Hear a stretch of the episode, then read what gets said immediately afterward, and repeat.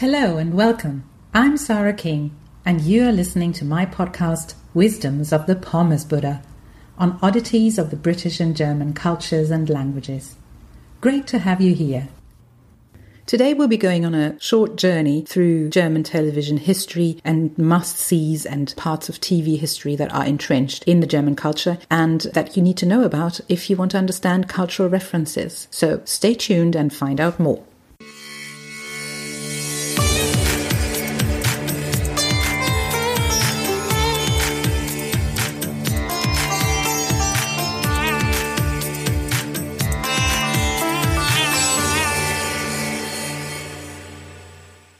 Have you ever asked a German what she does on Sunday night? Try it.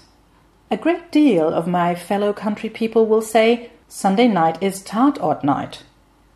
You and many Germans may think of it what you will, but you can't begin to grasp the German psyche without investigating, pun intended, the Tatort, that is, crime scene, phenomenon.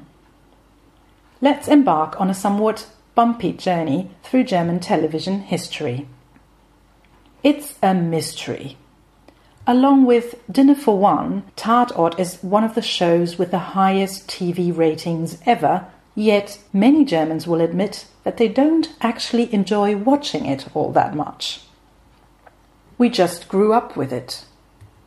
The first Tatort was broadcasted in 1970. The thing that strikes the unsuspecting viewer is that the opening sequence and music have never been changed. You'll think you're stuck in a time warp. It's like Point Pleasant Police Department, only for real. At least the episodes are recent. The concept is based on 20 odd changing locations around Germany and sometimes Austria and Switzerland, with the investigation team in each town or city remaining the same. Each 90 minute episode is thus a separate self sufficient unit. Tatort is often criticized for being overly serious and socio critical and accused of delivering Betroffenheitsfernsehen. Some viewers miss the light-heartedness and tranquility of Cornwall set British crime series or the tech savviness and action of the average US series. However, everyone has one or two favorite Tatorte. The witty Tatort Münster, for example, has evolved into something like a cult with a rating just short of 13 million and an expansive following, including a number of fan fiction writers. One of my personal favorites, although I truly rarely ever watch it at all, is the new Tatort Saarbrücken with the divine Devid Striesow. And, historically, one must mention the roughneck Kommissar Schimanski, played by Götz George, who has gone down in TV history. As it is so controversial, Tatort is ridiculed, worshipped, and modified in many ways. Just search on YouTube. Some Germans claim they only watch Tatort to follow the simultaneous live tweets online because it is so much fun making fun of it. And German comedian Michael Kessler calls it Tatort Terror.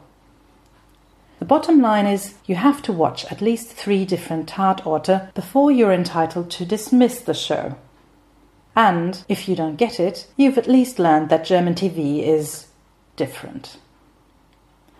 Let's hear about how guys and some girls make a difference next week. The Pommes Buddha says, Murder is the best medicine. That was it for today. Thank you so much for listening. You can read this text on my website www.pommesbuddha.com. If you liked this podcast, please do subscribe to it. Take care and hear you soon.